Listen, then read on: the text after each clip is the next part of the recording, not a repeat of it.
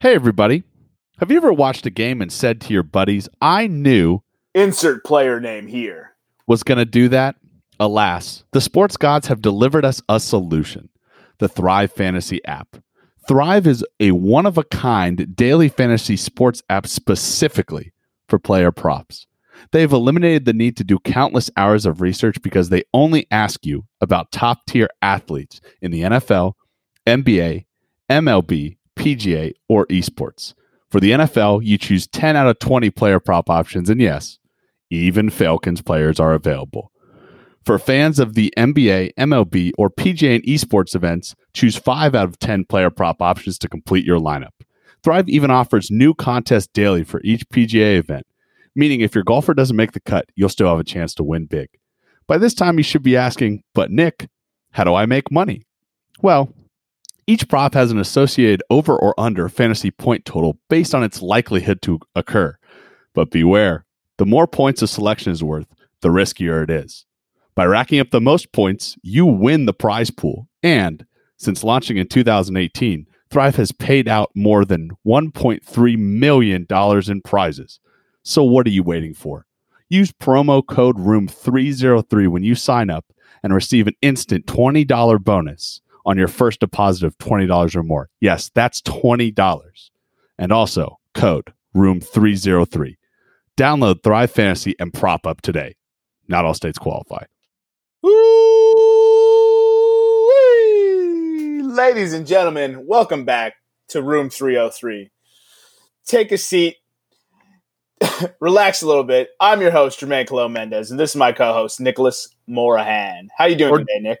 Good. Or do or do whatever you want. Again, like that like I've said like I have said in previous episodes, this is America. We can't tell you what to do. Just as long as you're listening to the podcast, we're happy. Thanks for joining us here on obviously uh a somber day, right? 9/11 uh, of course, always hold uh, hold the memory of the the three thousand people that died uh, in the World Trade Center attacks this morning, and uh, the lives that have been lost since then in the war on terrorism uh, that's still raging today. So I just wanted to start off the show by by saying that, and an actual moment of silence for those people.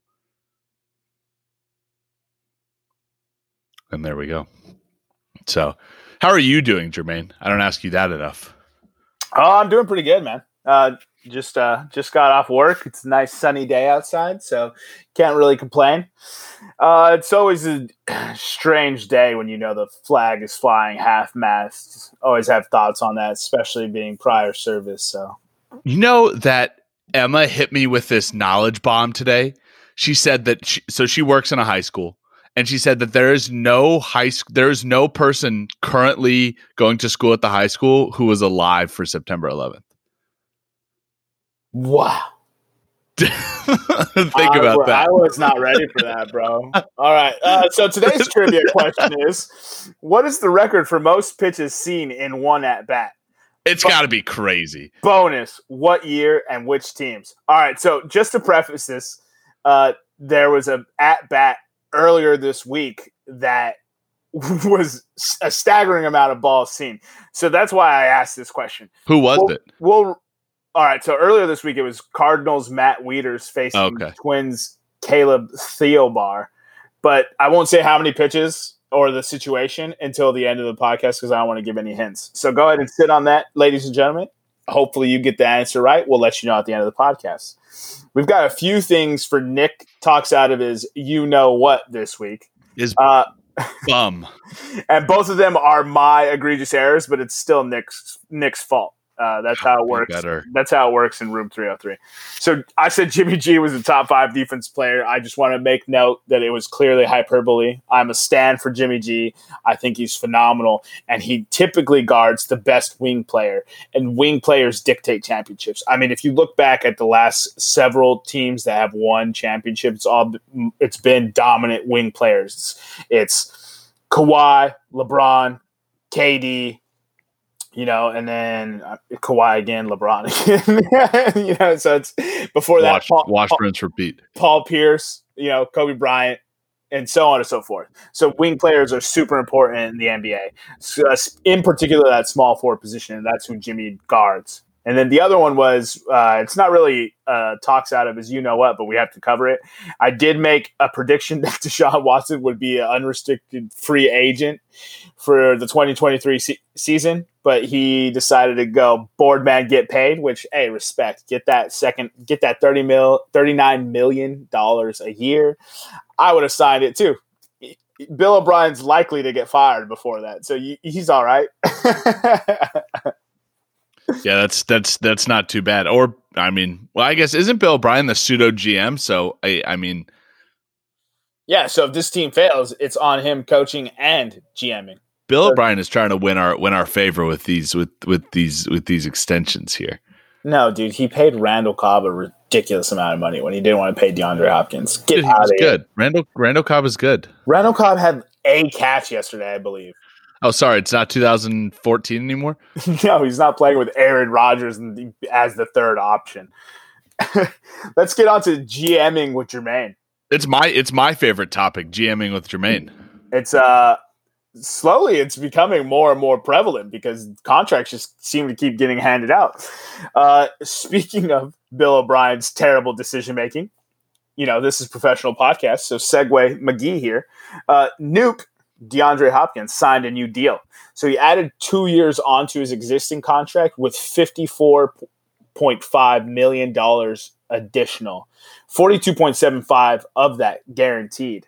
So he's under control, team control until 2024 at five years and 94 million. Jeez, what a, what a solid deal. Dude, and the real kicker on this is DeAndre Hopkins doesn't have an agent so he he negotiated this all him and doesn't have to pay whatever the percentage fee is for agents. So that's that's all profit. You know, he might have got six million less than he wanted or whatever, but he didn't have to pay his agent, so he still made that six million dollars. That's incredible. So he followed Richard Sherman's footsteps and said, "Hey, board man, get paid." That's right. The next deal that came out blew my mind right? The Browns signed Kareem Hunt to a one-year deal this season for, I believe, 3.5 million uh, at the start of March's offseason. And I was like, all right, makes sense. He's going to get a full season now. He's going to show his worth. And I guess he balled out in training camp so well that the Browns offered him a two-year, $13.5 million extension with 8.5 million guaranteed. So now they have Kareem Hunt. Let me say this again. Kareem Hunt for 3 years and 16.76 million dollars. Are you kidding me? I mean, like I, I don't know like how much he could have balled out in training camp. I think he deserves the deal, but I don't know how much he could have balled out in training camp for the Browns not to have like at least waited on this deal. But good for him. Get paid. No, here's what I'm saying that's a great deal for the Browns. Oh, for sure. But what I'm saying is, you know what even better deal for the Browns was? One year at 3.5. No. They had him through this year. Yeah, but now they're paying him five million for three years. And if they don't re-sign Nick Chubb and they keep Kareem uh, Kareem Hunt, that would that would be such a mistake. If they don't re-sign Nick Chubb and Kareem Hunt's tread stays low, they have this man five million dollars per year. I hear you. And we're looking at Melvin Gordon just got paid eight. Yeah, he got. I agree. Eight per, for two years, and now they have Kareem Hunt for three years at five. This is this is a steal. The Browns' new GM just continues to crush it. And then moving on to um, uh, cornerback position again, Jalen Ramsey signed an absurd five-year, one hundred and five million dollar contract. So, just for uh, you know context, Amari Cooper, a wide receiver, signed a five-year, hundred million dollar contract in the offseason. and Jalen Ramsey signed a five-year, one hundred oh five. He's getting one more mil per year than Amari Cooper at twenty-one mil a year, with seventy-one point two million dollars guaranteed.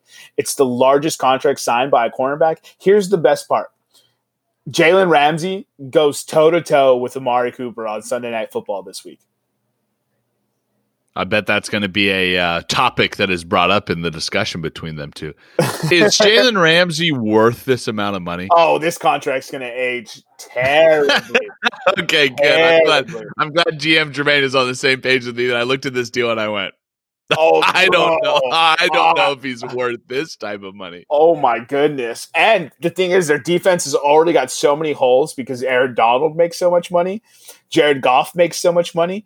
Like they're going to be playing rookies year in and year out at pivotal starting positions. This Rams team may have just GM themselves into a hole, and they might be a mediocre football team for the next three to four seasons. Here's the, the crazy part is $71.2 million guaranteed means that he, they have to keep him for the next three years. And cornerback play is is so close to being on the precipice of cliffs already that we've seen great corners go out and have the quintessential Pro Bowl season and the very next year get chewed up by every wide receiver. Josh Norman. Josh Norman, exactly. Josh Norman. That's probably the most recent example, and you know maybe we could probably find another another one or two. That's insane money to me. I don't like the contract. Uh, good for Jalen Ramsey, obviously. He's only the the good thing is that he's only twenty five years old though. So, right, and this is me saying he could fall off. It's more. It's it's in the realm of more likely than less likely so that's why I don't like this contract at all, especially because they didn't give themselves an out um, with the guaranteed money. There's a lot of dead money if they do have to cut him. Uh, I think, and that's the last contract I got for uh, GMing with Jermaine. Yeah, so Browns GM. Uh, kudos to you, Andrew Berry. Uh, Cardinals GM, who I'll get for a sec. I'll get in a second. Uh, Les Les Snead, the Rams GM, not no kudos to you. You don't get kudos. Zero kudos. Yeah. Uh, yeah, Les Snead really messed. Well, he's been boggling this Rams team. Like uh, sure. Steve, Steve Keim is the uh, GM. Keim, that's right. They just got they. Oh no, he's been the GM for a hot minute. Why do I think he just got promoted? Uh, I don't know. How long has he been there? He's been there for a. He's been GM since 2013. Holy cow! Don't you feel like he just got signed? I feel like yeah, I really do. huh? Maybe he was like co-GM and he finally got like full reins or something. Either way, Maybe. he traded David Johnson for DeAndre Hopkins. More on David Johnson later in, today, in tonight uh, today's main topic. Yeah. Moving on to NBA news uh, as we've discussed pretty fervently, uh, as far as when the next season's going to start, uh, the and I, t- I was telling everyone that I don't see it starting before Christmas Day. Right, I see it starting on Christmas Day, but definitely not before right? And uh, it's all but confirmed now. So the draft date has been revised to November 18th instead of October 16th, and uh, Adam Silver's on the record saying the season won't start earlier than Christmas Day. So one of the thought process behind this is they actually uh, are doing this because they want to push it back with for the potential to have fans in the stadium. So I don't necessarily disagree with the thought process when they break it down like that. It's just going to be very, very interesting to see if they do do the All Star game and if if we have like a summer or a spring all star game, it's really going to be trippy because it's usually super cold wherever they go. so it'll be very interesting uh, dynamic as far as that goes. That's just something that popped into my uh, to my mind. And then another thing that came out was coaches and staff after Mike Malone came out and said that it was a terrible rule had been approved for guests starting with conference finals. Uh, not for not for Jimmy Butler. not for Jimmy Butler. No, sir. This is a business trip.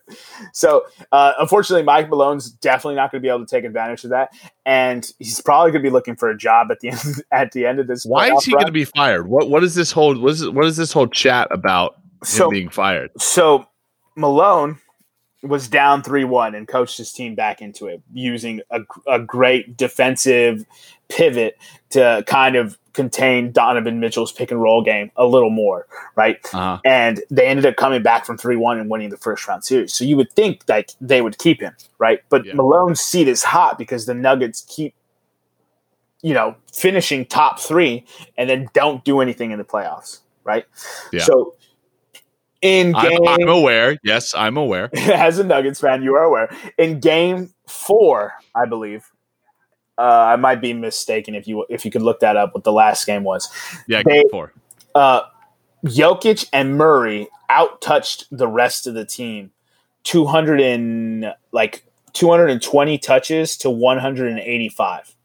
Right, that's typically what happens with your two best players, and that's the same kind of rhythm and flow they use to beat the Utah Jazz. So he's stuck with what works, and he's stuck with what got him there.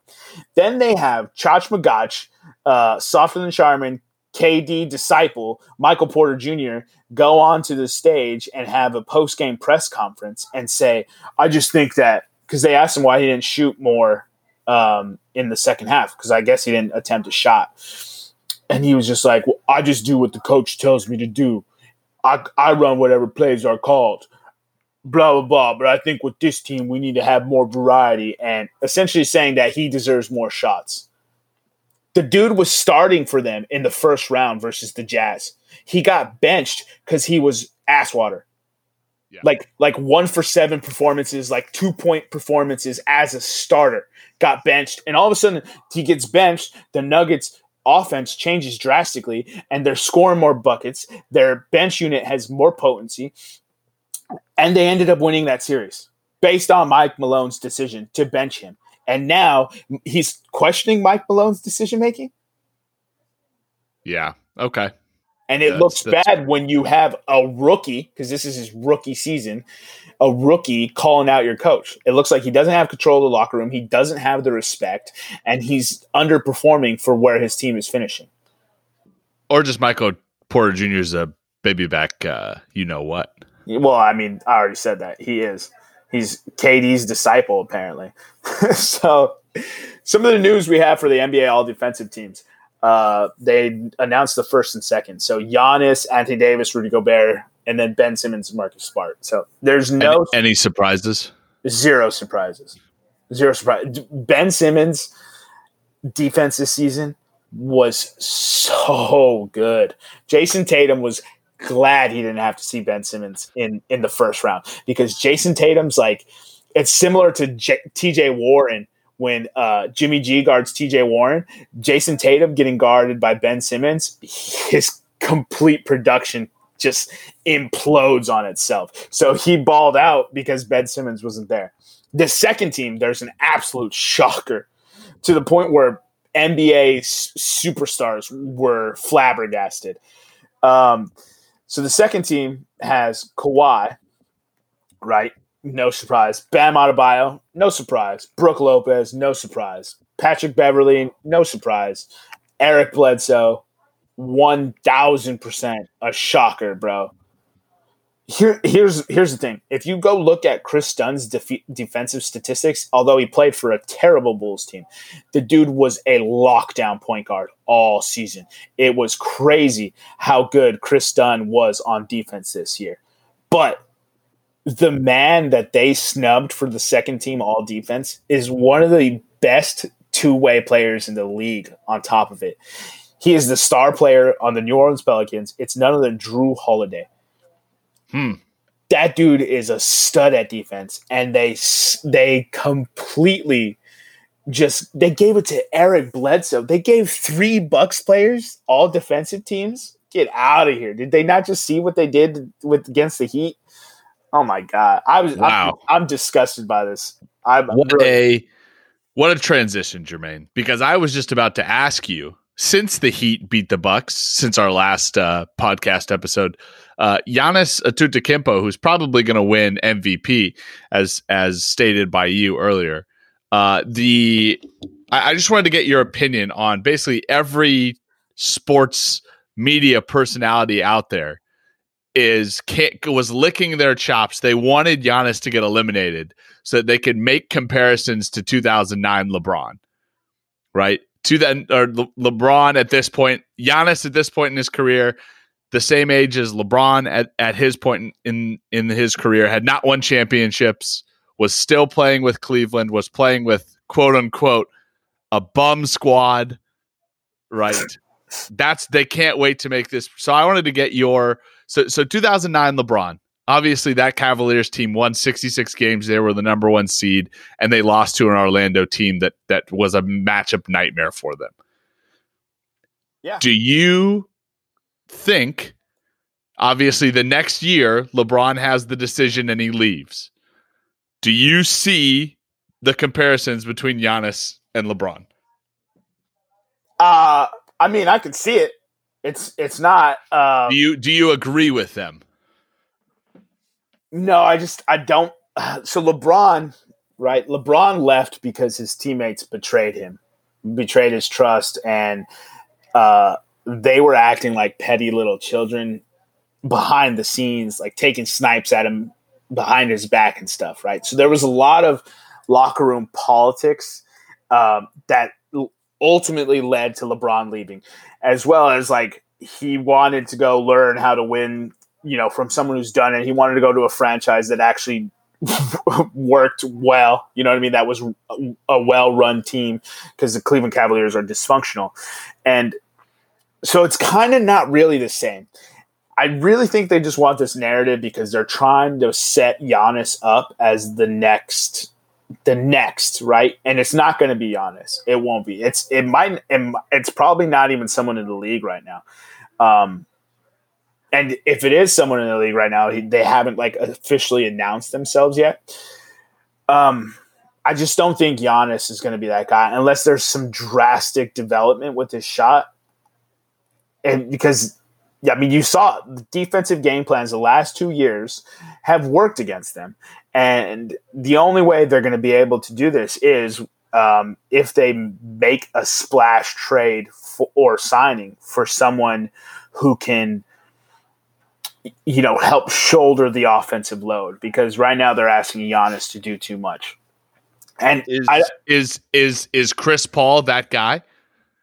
oh, oh wow, man, it has. So I've I've been in the in the camp that's saying the point guard position is really what's been killing the Milwaukee Bucks the last two years, and uh, it's pretty funny because they let Malcolm Brogdon go to keep Eric Bledsoe, and I bet you they regret that now. Well, he's a second team all defense. The- All right. anyway, you almost got me. Um, but CP3 with that Bucks team is a fascinating pairing. I don't know how they would get him there. To have to look at contracts and stuff. As long as they don't lose Brook Lopez or Khris Middleton, if CP3 to the Bucks would be awesome.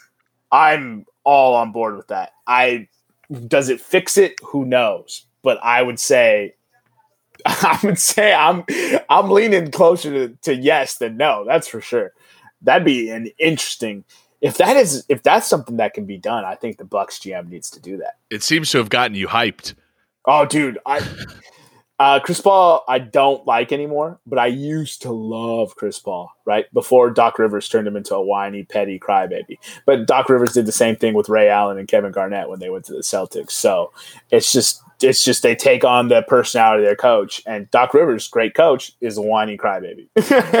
so, I mean, look at his son, Austin Rivers, whiny crybaby. They take on the personality.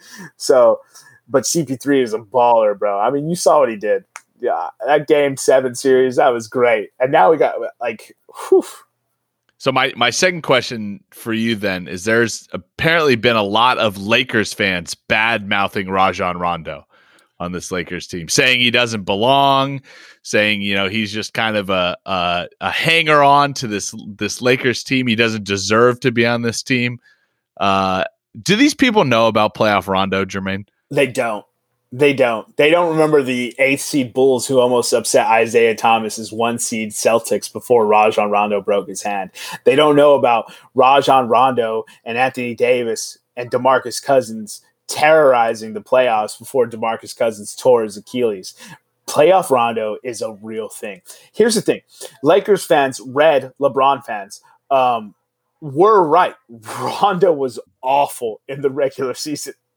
He was awful, and they had every right to say whatever they said about him. But I I did make it a point to say playoff Rondo is a different beast. I can't defend regular season Rondo, and he looks bad right now. And I'm telling you, he looks bad. I agree with you that he looks bad, but playoff Rondo is a thing. And here's the reason why it's a thing because today's NBA plays a lot of one on one. There's not a lot of offense run. It's give it to your best guy 98% of the time, 98% usage rate. And at the top of the key, we're running pick and roll. He's going to get us the best available shot, right? There's not a ton of offense run. But when playoffs come and defense ramps up and there's there's multiple games played and they can hone in on what you do best and take that away, you need to be able to run a traditional offense. And that is what Rajon Rondo does. Here's the thing he's a dominant rebounder for a guard. And if your guard can rebound and, and he can immediately push the rock, so that f- fuels the fast break. I mean, you saw the disrespectful lob to LeBron James yesterday. It was the fourth quarter, and Rondo's like, oh, wide open layup nah, I'm gonna lob it up to LeBron for uh off the. I think he threw it off the backboard for an alley oop dunk. I'm like, Yeah, really? Yeah. I, I was like, that's disrespectful, but that's playoff Rondo, right? And so the other thing is he assists make teams run so much more. Like assists is such an important stat, and Rondo can get nine, 10 assists easy in his sleep every game, and he's showing it right now. You're not going to see like he had a game where he hit a few threes, and you're not going to see that all the time. His three pointing, his three point shooting has gotten better, similar similar to the Jason Kidd style when Jason Kidd got older for Dallas, and it has gotten better.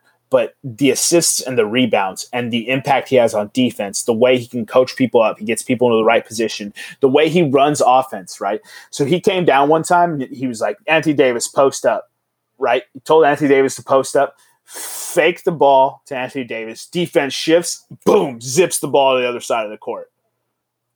That like that's what Rondo does. It's those things. It's the things that nobody pays attention to, and that's what that's why playoff Rondo is important. Plus, now LeBron can play off the ball.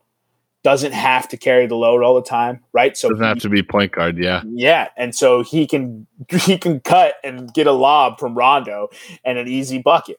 And that's what LeBron needed. He doesn't need to be working the hardest all the time. So, As as evidenced by the trending article on CBS Sports NBA, Rajon Rondo's postseason emergence is validating Magic Johnson's rid- ridiculed philosophy on team building. That was five hours ago, written on CBS Sports. So wow. I guess I don't need you, CBS. Get your own. there you go. yeah, get your own. They stole it from us. oh boy. Pivoting pivoting to the uh, MLB, Jermaine. Just a quick note on the MLB. With less than twenty games left, if the season ended today, I'm going to read you what the playoffs would look like. All All right. right. In the AL, the top seed is Oakland. So this is in order of seeds. Oakland is the top seed, followed by Tampa Bay, Chicago, Minnesota, Cleveland, Toronto, New York, and Houston. Right? The teams just outside the playoff race are going to blow your little mind. Are you ready? I am. Baltimore is a half game back. The Detroit Tigers are a game back, and the Seattle Mariners are two games back. Okay. First That's of it. all, nobody believes anything you just said. You, I'll read it again for the people that don't know. Baltimore, Detroit, and the Mariners, the Seattle Mariners, teams that have not made the playoffs since. Well, Baltimore made it decently, re, de- decently recently. Ooh, rhyme time. And uh, but other than that, th- those are those are going into the year where teams that you could write off. You could say there's no way they're going to make it. That sounds fake. I don't believe you at all. Well, Like, here, li- well, here, listen, listen to this. Then, the NL, right? Number one seed is the Dodgers, followed by Atlanta, the Cubs. Everything's copacetic at this point. Followed by the Padres at number four, Cardinals, or uh, uh, Phillies, Cardinals, Miami Marlins at seven, San Francisco Giants at eight. Man, this season's weird. That, those are the teams in the playoffs right now. This Milwaukee. Milwaukee, and Colorado are both two games back, and the New York Mets are two and a half games back. I don't like the, if the season ended today, the National League would have San Diego, obviously not a shocker, right? Slam Diego this year, and then Miami and San Francisco are in the playoffs right now. I, I, I just wanted to drop that on you because I because I looked at that stat today. Bro, that doesn't make any sense. The MLB is crazy this year. Miami? Miami, and not last either. That's crazy. So Dallas Stars are up 2 1 on the Golden Knights, bro. Yeah, that I mean the the Dallas Stars are doing exactly the same thing that they did the Colorado Avalanche. They're not letting the speed of either the they're not letting the speed of their of the Knights coming through the neutral zone and set up in the offensive zone. That that's not what they're doing. Or they're not letting the Knights do that. Also, they block a ton of shots and they hit the crap out of you. They're a big physical team who who negates speed by hitting you. Man, I told you I thought Dallas was going to win this series, dude. I mean, if if you're if you're quick, if you're quick and you're fast, it's cool. But if you have somebody that's thirty pounds heavier than you and hits you, it's kind of hard to be quick and fast. I mean, Colorado, Co- Colorado saw that. It's just going to be how the it's just going to be how Vegas adapts to it. If Vegas can adapt and, and kind of set up more of an offense and, and not this dump and chase thing that's popular in the uh, uh, the NHL these days, right? Then that's then then that's what's gonna uh, that's that's what's gonna happen. They they have to be able to set up a traditional offense, move the puck around, and find ways to score because that's what Dallas does, and that's why they score. Man, I love it. I love it, dude. English Premier League uh, actually starts uh, today, right? Saturday, I thought Or Saturday. La Liga starts today. La Liga starts today. That's correct. Yeah. All right, what do you got for uh, English Premier League? Well, so you know, looking at the slate of games, it's kind of hard to to predict some of the games because obviously you have three new teams: uh, Leeds United, West Re- West Brom Albion, and Fulham that are newly promoted. Right. I think that uh, this year we're going to really see if Chelsea negating spending on their defense was a good idea. Right. I told you that they're going to play a uh, a a one one seven. Um, we'll see if that works. Um, but for in, terms of uh, bets, I really like. I, I probably so Southampton's playing Crystal Palace. They're at plus one fifty one right now. That's something that I'm looking at. Southampton money line uh, to win that game. Uh, for the first weekend, Newcastle and West Ham, two teams that have awful defenses. So take the over two and a half in that one. Um, Tottenham is playing uh, Everton. I think Tottenham's going to win that game 2 0. So you can either take the 2 0 money line or you can take Tottenham uh, minus one. So those are my kind of uh, opening uh, opening weekend bets for the uh, English Premier League. What do you what do you got for in terms of people for the long bets? Do you, do you see any teams sneaking into the sneaking into the top four the top six? Man, Give me or, or give me give me give me your top four teams. top four. Man, that is uh Yes, Man City and Man United will be in there. Give me two more.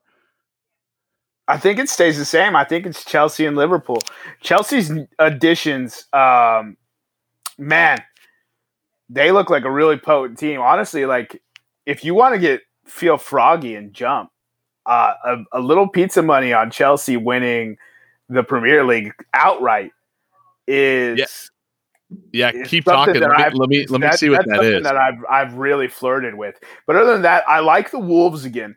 I think the Wolves another year stronger. And I know you just picked Tottenham to beat Everton, but Everton sneaking James onto their squad adds a new, really interesting dynamic. I don't know. and a place and a place where he can play without pressure, circa kind of uh, Colombia World Cup. Yeah, exactly. And so, the, you know, Sheffield United is probably going to be pretty good again. It's there's always that one sneaky team, and I don't, I can't pick it out this year on who it's going to be. By the way, Chelsea to win right now on five dimes is plus one thousand. So maybe something to to throw a throw a hundred bucks on for that for that season long bet. Yeah, I might, I might be about it. It really, I just, as long as they don't bury Pulisic because he was such a he was such a tempo changer. They made him number ten. That, yeah, I, you They- don't you don't bench your number ten. Am I right? they, gave, they gave him number ten, so obviously they trust him enough. it's my favorite number for a reason. Um, yeah, I like I like Chelsea to win outright. I know that Liverpool's still as good as advertised. I know that Man City is still as good as advertised. But I mean, we're we're we're talking about value here, right? We don't want to bet Liverpool. We don't want to bet Man City because their odds are probably not that great. I think Chelsea can do it. I do. I really do.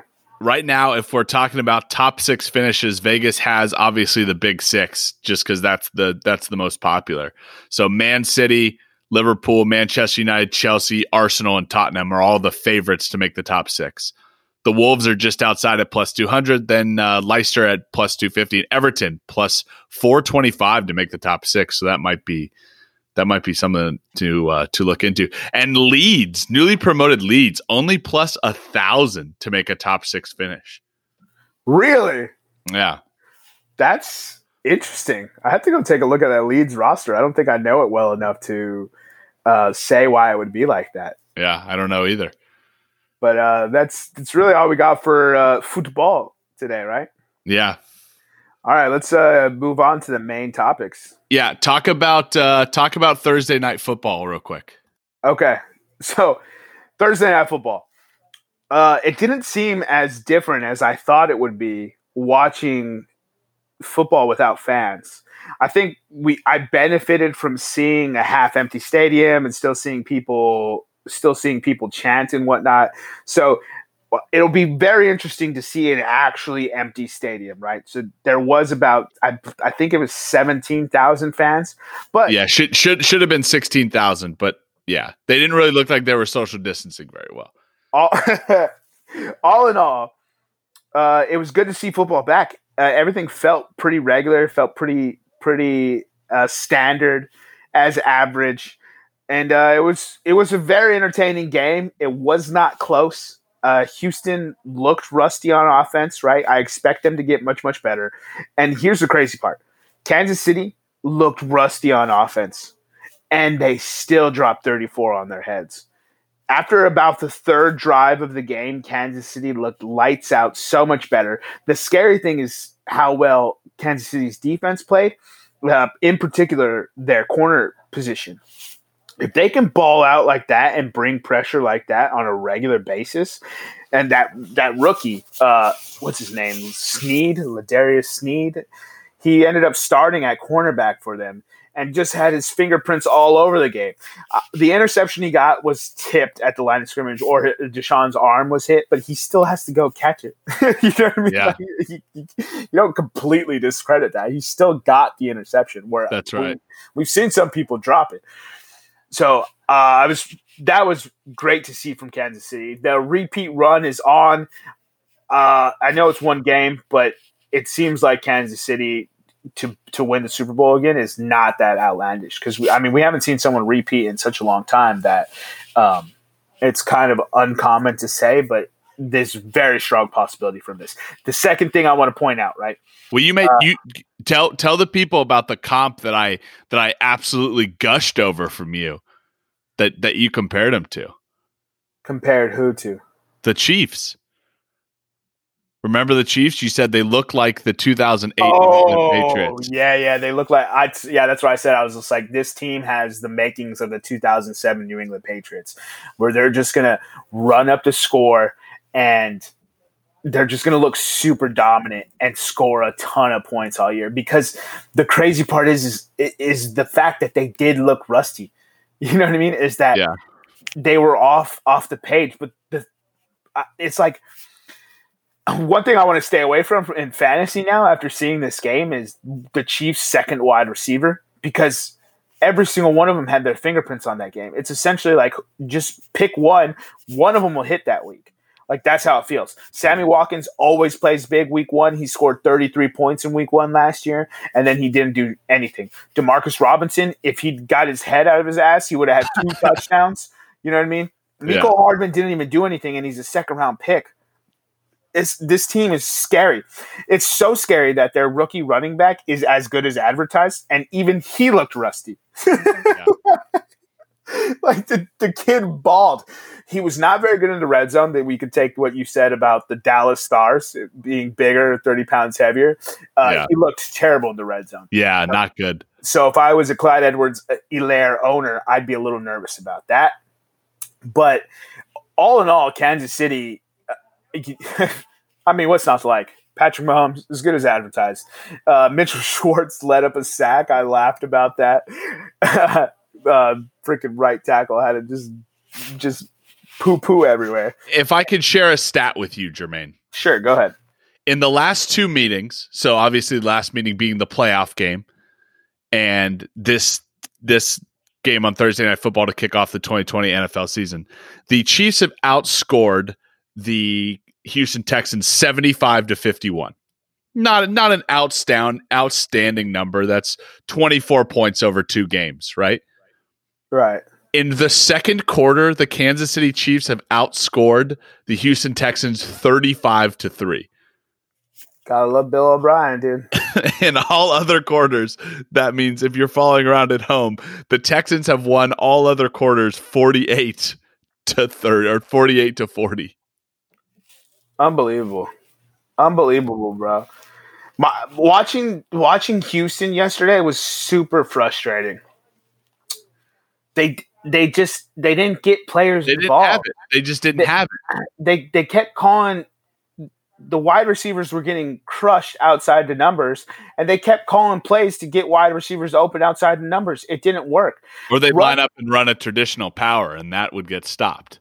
Uh, it's like David Johnson averaged 7.3 yards per carry, run the football, halfback screens, bring in two tight ends, and use Darren Fells and Jordan Akins.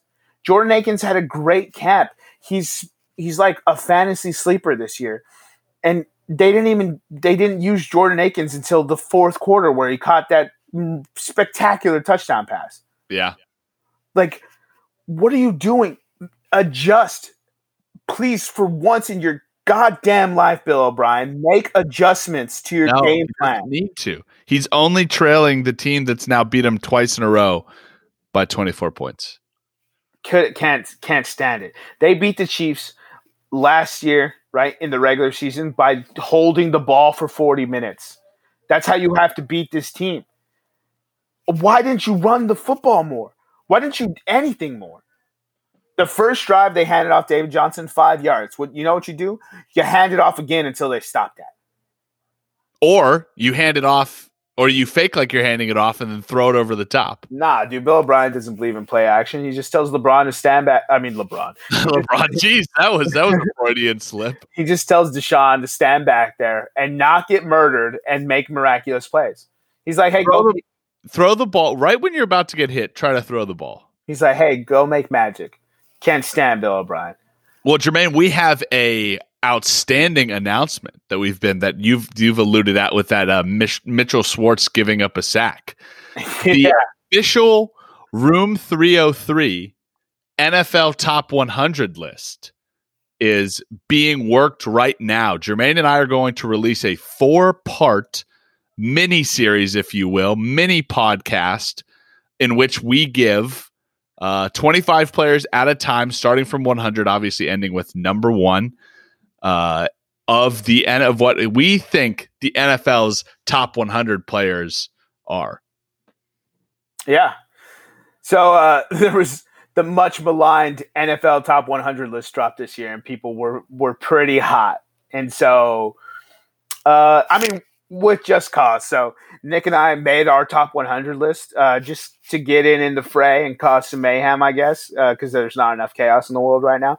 And uh, so we one one important caveat is that we only factored in we only factored in 2019's play. Yes. No, so, no name recognition. No, no name recognition. Excuse me. Exactly. So if you, yeah, if you didn't if you were, you know, if you're, uh, you know, we'll just give a little, uh, we'll give a little teaser. If you're JJ Watt, sorry, bro. like, sorry. sorry, you ain't on the list, dog. That's right. yeah. So it'll be a lot of fun. So keep an eye out for those uh, four. They should be dropping relatively soon. Follow us on the socials. We'll let you know when they're coming out. All right, so Jermaine, the kickoff of the NFL season brings with it obviously tons of pundits uh, talking about NFL awards and Super Bowl matchups. So I figured we can do that here on Room 303. So if we'll uh, we'll run down the list and just give real quick uh, a little who you think's gonna gonna do it and a little blurb. So Coach of the Year. Are you going first or am I going first? You go first, and then I'll follow up. Oh man, coach of the year. I think I'm going. All right, so for those of you at home, this is all on the spot. I like Jon Gruden this year as the coach of the year. So, I mean, he had that team competing last year, and they didn't have nearly the talent they have at wide receiver this year.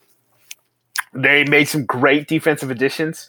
Their roster uh, looks completely revamped, refreshed. Jonathan Abrams is back from from injury, and he was really good to start the season. Maxx Crosby no longer has a broken hand, and he was really good during the season last year. So now we expect him to take another leap. Yeah, I like this. I like this this Raiders team. They can run the football. They have a gigantic offensive line that's very very underrated. Um, Jerry Jeudy, I think, is going to be a phenomenal ball player. Bryan Edwards is a nice sleeper wide receiver because he was hurt, so he dropped in the draft. Waller the baller is still there, and Hunter Renfrow is a poor man's Wes Welker. Watch him eat, bro. He's gonna be like he's gonna make people forget that Cole Beasley is even in the league. That's how Hunter Renfrow is gonna play. So I really, really like this that team a lot this year. I think if I may, if I'm if someone puts a gun to my head and asks me to choose coach of the year, the safe pick is Andy Reid for all the all the reasons that we mentioned. We were talking about Thursday night football. I think that if the Miami Dolphins are able to go eight, yeah, year, Brian Brian Flores is winning coach of the year. You see what he did with that team last year. If he's able to have success, the Miami Dolphins. I mean, you heard people talking about last year about talking about how he's changed the culture of the organization, how he's got these got the locker room playing together, how he's taking guys that aren't really that good and making them better players through coaching. That's coach of the year material. But the thing that held him back is the Dolphins were terrible because they started the year terrible. They had no talent. get the Dolphins to eight and eight or nine and seven. I think he wins coach of the year. Dude, so I was sitting here, I almost picked uh I almost picked Brian Flores. So my so my my pick is going to be Andy Reid because that's the safe pick. But my dark horse is going to be Brian Flores. So I love on. it. I'm on board for that. I'm all about it. I love Brian Flores as a coach. He's going to do a good job this year. Take me through offensive player of the year, defensive player of the year, and then obviously the rookies for the same. Man, defensive player of the year. Um, screw you. You you cost me last year, but I'm going Myles Garrett again, dude. Myles Garrett's uh, statistics are shocking on how dominant he is, um, and he's he's got a lot to prove this year. He's going to metaphorically beat everyone over the head with the helmet, not literally. metaphorically, literally does, and screws Jermaine again. Which that's my fault this time. Offensive Player of the Year, man. Well, say so defensive player of the year for me to say he had an off year last year because he only had 12 and a half sacks. I think Aaron Donald is winning uh, defensive player of the year. Obviously, not a crazy pick because he's won it three times.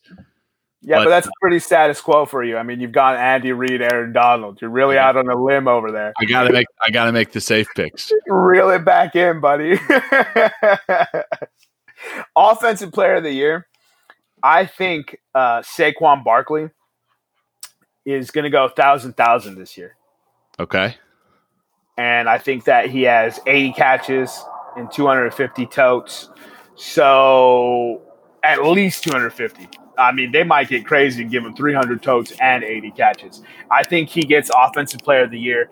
I think he scores a ridiculous amount of touchdowns. I think uh, this Giants team on offense is going to be super hard to guard against uh, guard against to defend, and um, because they got weapons on the field, they got playmakers. So it's it's it should be a lot of fun to watch this Giants team this year. Uh, Jason Garrett is the offensive coordinator. Joe Judge is the Patriots wide receiver coach. So expect some interesting, crazy things to come out of the offense as well. Saquon's going to get used very well, and I think he wins Offensive Player of the Year. I uh, that's probably a good one. You gotta go. I just pick him, dude. I can't look past. I, I, I have this thing in my mind that Tom Brady's going to win Offensive Player of the Year. That's not where I saw you going. In Bruce Arians' offense that had Jameis Winston. Jameis, Jameis, what color are we wearing, Winston? Who's throw 30 teammate? so throw 30 touchdowns last year and you added Rob Rob Gronk Rob Gronk I'm just going to say Gronk Jesus Gronk uh LeSean McCoy and Leonard Fournette to that offense with Chris Godwin and Mike Evans and OJ the realist How- Howard I mean like I, I just I think a guy like Tom Brady is going to flourish in that system. And he has a little bit better football brain, football IQ than Jameis Winston. I can't look past him for my offensive player of the year. I respect it. That's a great choice. That also means that Ryan is gonna owe me a jersey at the end of the season. Let's get it, son. All right. Uh, offensive rookie of the year. I can name what we both think. It's going to be Clyde Edwards Helaire. Uh-uh. No, you don't think so? Joe okay. Burrow. Ah, interesting. Joe Burrow. That pass catching group he has around him. Tyler Boyd, AJ Green, Auden Tate. They brought in Tee Higgins, the rookie, to develop with him. Joe Mixon and their first round pick from last year, Jonah Williams, comes in to be the left tackle this year, helps sure up that offensive line. They added some key pieces on defense. This Bengals team is going to surprise some people. They're going to play well. They're probably still going to lose the games. I'm not saying they're going to win. I'm just saying that Joe Burrow should probably be rookie of the year. Okay. Uh, all right. I, yeah, Clyde Clyde Edwards Helaire for me. Defensive player of the year. I mean, it's the same for both of us. Yeah. yeah. Chase Young. Yeah, it's going to be Chase Young. Okay. Next, next. Okay. Moving on. We don't even need to say anything. Moving on. Moving on. Comeback player of the year. I think you can tell. I think you can name who I'm going to pick right off the bat. So You're going to pick Cam Newton. it's a stand. I'm a stand. I'm a Cam Newton stand. Uh, I got, I got, I would have picked him too, but I'm going to go with someone else. You ready? Okay. So you Uh, so just so just just to just we are in agreement that it's going to be Cam Newton, but because you are a professional podcast host, you are choosing another person. Correct. Okay, good. This man is going to have zero snaps for zero yards, zero completions, zero touchdowns, uh, zero fumbles, zero interceptions, and he's still my comeback player of the year. Can you name this man? That's Alex Smith. It's Alex Smith. He's already the comeback player of the year. I don't. I don't care what Cam Newton. Cam does. always getting duped. I don't care what Cam Newton does. Alex Smith's already the comeback player of the year, dog. He's the six million dollar man. Yeah. All right, that's All right. that's great. Uh MVP. MVP. Um, I mean, it's pretty obvious, isn't it? Lamar Jackson again? No. Who do you got? I'm going second on this one. Ah, Jesus. I mean, I yeah, I'll take the safe bet and say Patty Mahomes. Uh I will my my dark horse again, Tom Brady. Tom Brady for MVP. Ugh, I hate you so much right Just now. to stick it to Patriots fans. but you have the you have the Saints going 14 and two though.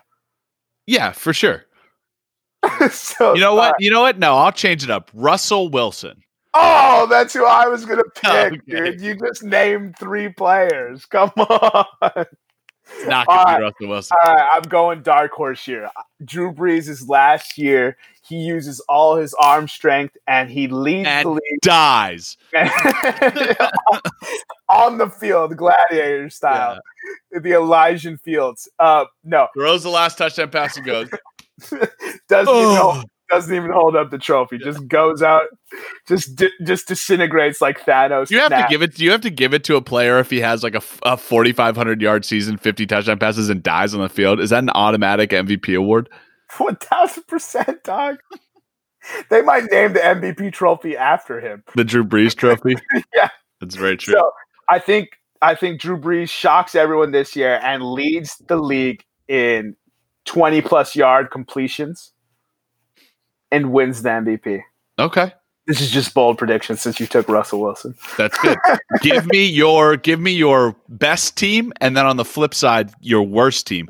Or give me your worst team first, and then best teams. We'll talk about best teams from the AFC and best teams from the NFC, and then we'll pair we'll parlay that into a Super Bowl matchup and a winner. Man, worst team. It's gonna shock some people. Uh, I'm gonna go with a sleeper because there's some very very obvious choices, but I think the Chicago Bears might be the worst team in football this year. Uh, and and and then best team. Uh, well, I mean, we already heard what I said about Kansas City, so clearly I'm going Kansas City best team. I'm gonna go. I'm gonna go out on a limb like like Nick. I've I have a split for a best team or for a worst team. Okay. Uh, I think the Washington football team and Don't the Jacksonville Jaguars. I don't agree with either of those. I mean, I agree with the I agree with the Jaguars one. Yeah. The Jaguars are my front runner, and Washington, depending on how they ha- handle this controversy this year, is my is my dark horse. I think For for best team, I have a regular season best team, and I have a playoff best team. The Baltimore Ravens will be the regular season best team. But I do not have faith that Lamar Jackson will bring them to the Super Bowl or win the Super Bowl. Therefore, KC will be the best team that comes out of the AFC. so. You think Baltimore has a better record than Kansas City at the end of the Yes. I'll take that bet. Okay. All right. You heard it here first, ladies and gentlemen. Hey, add it to the notes at the bottom. All right. So what's the uh, what's the Super Bowl matchup then? All right, so uh, I just want to make a quick note, uh, not to to hurt your feelings or anything, but I think uh, Carolina Panthers have a real good shot at being the worst team. I actually, Here's Uh, why they're not going to. Do you want to know why they're not going to? why? Because they were six and ten last year, and Carolina has a has a uh, has a variance of plus four point four wins a year, plus or minus. Yeah, so they're gonna they're gonna win two games this year. It would not surprise me. You like that? I should be like, nah, screw you, man. But no, Oh, I think they're they're gonna win ten. Uh, oh my god, I'll I'll take that bet too. I'll you get over ten, I get under. Okay, All right, two no, bets. there like over nine and a half. No, you said no. No, I'm not taking over ten. No, No, ten is ten is the push. That's what I'm saying. So if it hits ten, it's a push. Nobody wins. Okay. All right, so um, it's dude of their 15 highest defensive snap players last Huh? year, they're returning four. we don't need we don't need that's that's the thing about the Carolina Panthers. They don't need fancy stats like that. They they just find ways to win in years that no one expects expects. Uh, rookie head coach from college, no preseason I, game. I agree with you, but on I agree with you on the surface it looks bad, but Carolina feels like finds rookie, ways to. rookie offensive coordinator with no offensive coordinator coordinating experience in the NFL. Just Whatever, that man. he's oh, you crazy! No, I'm right, not. Super Bowl matchups. Super Bowl matchups. Let's get to the Super Bowl matchups. You ready? Uh, it's yeah, it's gonna be Kansas City and New Orleans. oh man, that'd be a fun game. Here's the thing: they actually play each other uh, the Sunday before Christmas this year. Well, that's So good. We'll maybe get- that's we'll a little. the preview. Maybe that's a little preview. Um, I'm actually gonna go. I'm gonna go Seattle. Seattle versus Pittsburgh. Okay. Seattle- Seattle. So will Pittsburgh? What what seed will Pittsburgh make the playoffs? Pittsburgh is actually going to win their division. So I'm also Okay. I'm also poo pooing your best team, Ravens. so I think the AFC runs through Big Ben and Pittsburgh now. They've got d- decent weapons at wide receiver. Their running backs, uh, they got a ton of talent at running back. Uh, still have a very good offensive line, and then that defense is so stacked um, that I think that the AFC is going to run through Pittsburgh this year. Uh, and Interesting. and I think that uh, your the Russell Wilson MVP pick that I was going to make. That's that's how he gets it. and that's how he gets it. He makes it. Well, he would get it based on regular season, but he's going to get them to the Super Bowl this year. Okay. So you heard it here first, folks, on Room 303. Let's move into find him and cut him, Jermaine. You have you have some great entries for this week. Everybody's favorite, find him and cut him. Uh, two pitchers that just missed the list: Clayton Kershaw's extra inning rules take bum, and Shut up, Clayton. and then Phillies righty Zack Wheeler hurt his hurt himself putting on pants. It's it's it's just baseball. It's just baseball, dude. You soft players, bro. So soft. Anyways, um, Danuel House Jr. is exiting the bubble. He's been dismissed by the Houston Rockets because the NBA has found that he had an unauthorized personnel in his room. It was a young lady that worked there who I believe did like uh, the testing at the hotel. And hell yeah, so, Daniel. damn, Daniel. Damn, Daniel. and so, uh, as much as I understand uh, his desire, she was probably attractive. You know, they probably were. They were probably vibing, and so she came up. She stuck but, things in him, you know.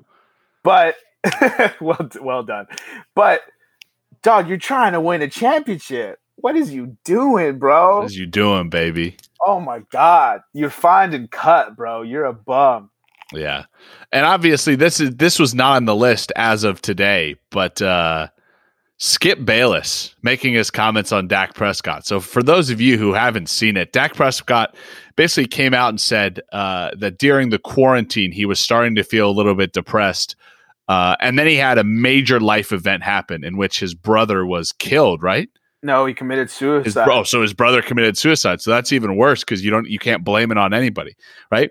So he was already feeling depressed in the in the uh, the quarantine, which has been a much talked about issue, right? That people are, uh, you know, that you take basically human interaction away from people that they need. We're a social, we're social.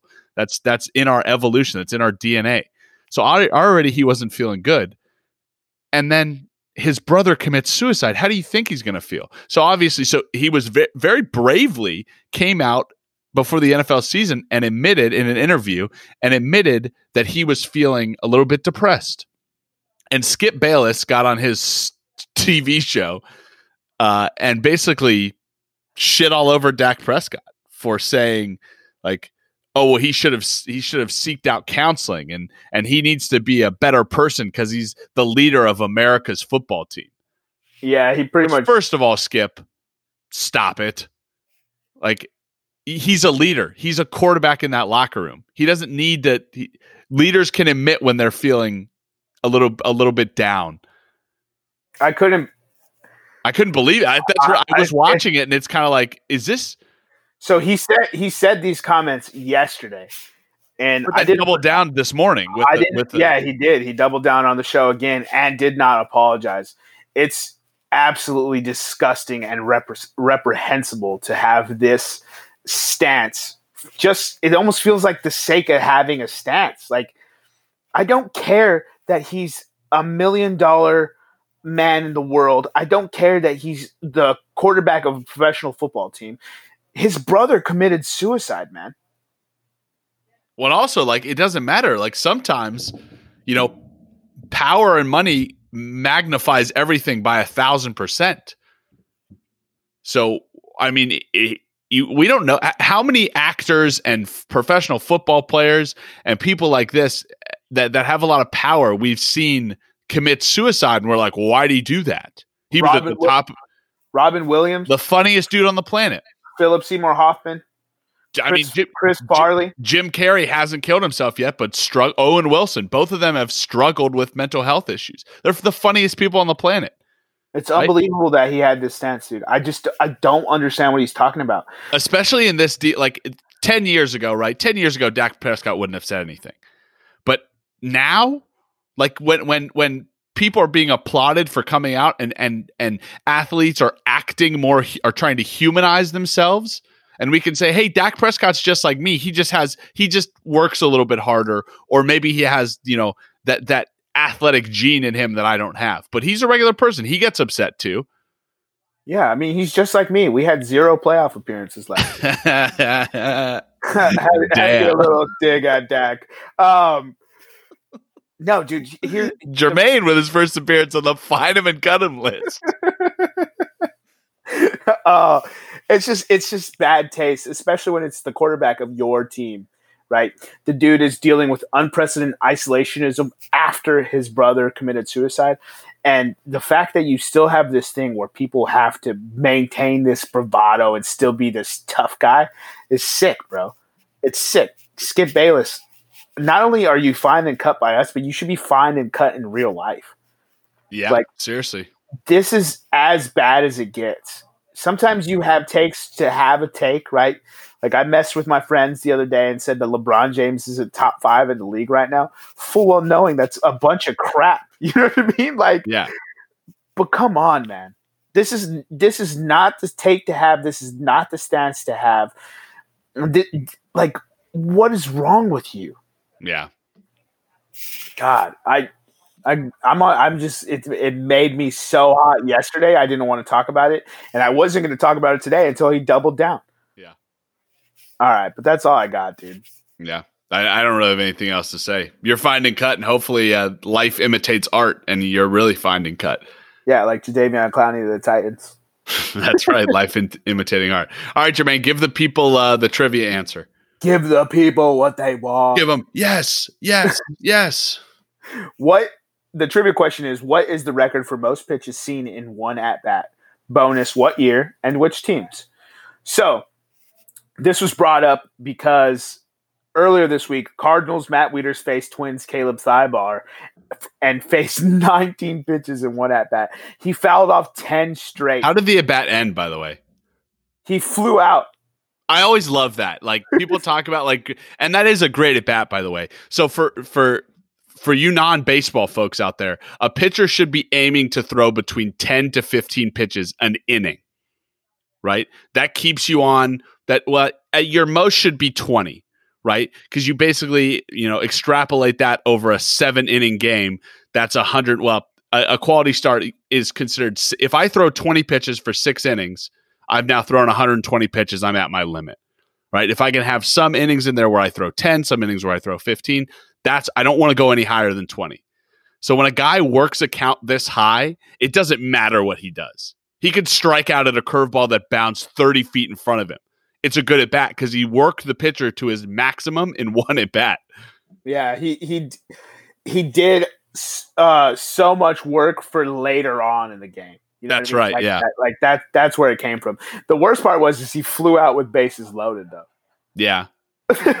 so I mean, so, but the trivia answer, right? So the trivia answer to what is the record for most pitches seen in what bat, teams and year is San Francisco's Brandon Belt faced 21 pitches against Los Angeles Angels Jamie Barría in the first inning in 2018.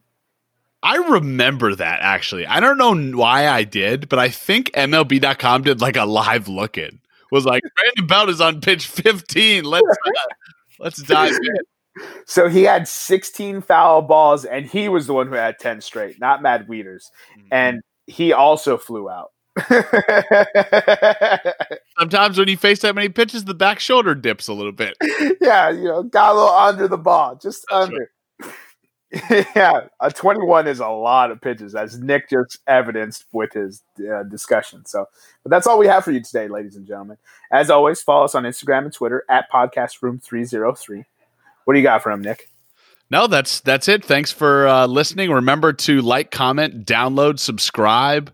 Uh, let us know we're uh, we're on all podcast platforms, and uh, shout out to Thrive Fantasy, obviously the the number one sponsor of the show. And uh, keep following Thrive Fantasy for all your uh, player prop needs. One of one. Yeah, that's right. Thrive Fantasy. Go in. Football season's here. Go play some daily prop bets. Deposit twenty dollars and earn twenty dollars with promo code Room three zero three. That's That's right. on Thrive Fantasy. Go to I go to Apple Store or Do Google it. Play and download the Thrive Fantasy app. Now, what are you waiting for? Do it now. Turn off this podcast and go do it. We do, how many times we gotta tell you? All right, everybody. I so you might not. I don't know when the next time you're actually going to hear our live voices is. Are is are, but the uh, like I said, the NFL 100 will be coming at you guys next, starting next week. Uh, until then, be safe, be happy, uh, and uh, have one for me. Alex Smith is comeback player of the year. Enthusiastic keys out. Hey, Room 303 listeners. Are you looking for a way to make every game day exciting, even when your favorite team isn't suiting up? Then Thrive Fantasy is the destination you're looking for. A one of a kind daily fantasy sports app for player props. They have options for NFL, NBA, MLB, PGA, and esports. Guess what? They even take all the research out of it for you by only asking about top tier athletes in their respective sports. Each prop has a fantasy point total associated with the over under based on its likelihood to occur. The more points a selection is worth, the riskier it is, baby. Rack up the most points to win a share of the prize pool. Build your lineup daily and earn all that moolah. For NFL, choose 10 out of 20 player prop options. NBA, MLB, PGA, and esports, choose 5 out of 10 player prop options. With PGA having new contests each match day, Thursday, Friday, and so on. Still on the fence? Well, here's the nudge you need. Use promo code room303 when you sign up and you will receive an instant $20 bonus on your first deposit of $20 or more. I'll repeat that. Promo code room303, a $20 bonus. Thrive has awarded over $1.3 million in prizes since launch in 2018. What are you waiting for? To be up 28 to 3? Download Thrive Fantasy now and prop up today. Not all states qualify.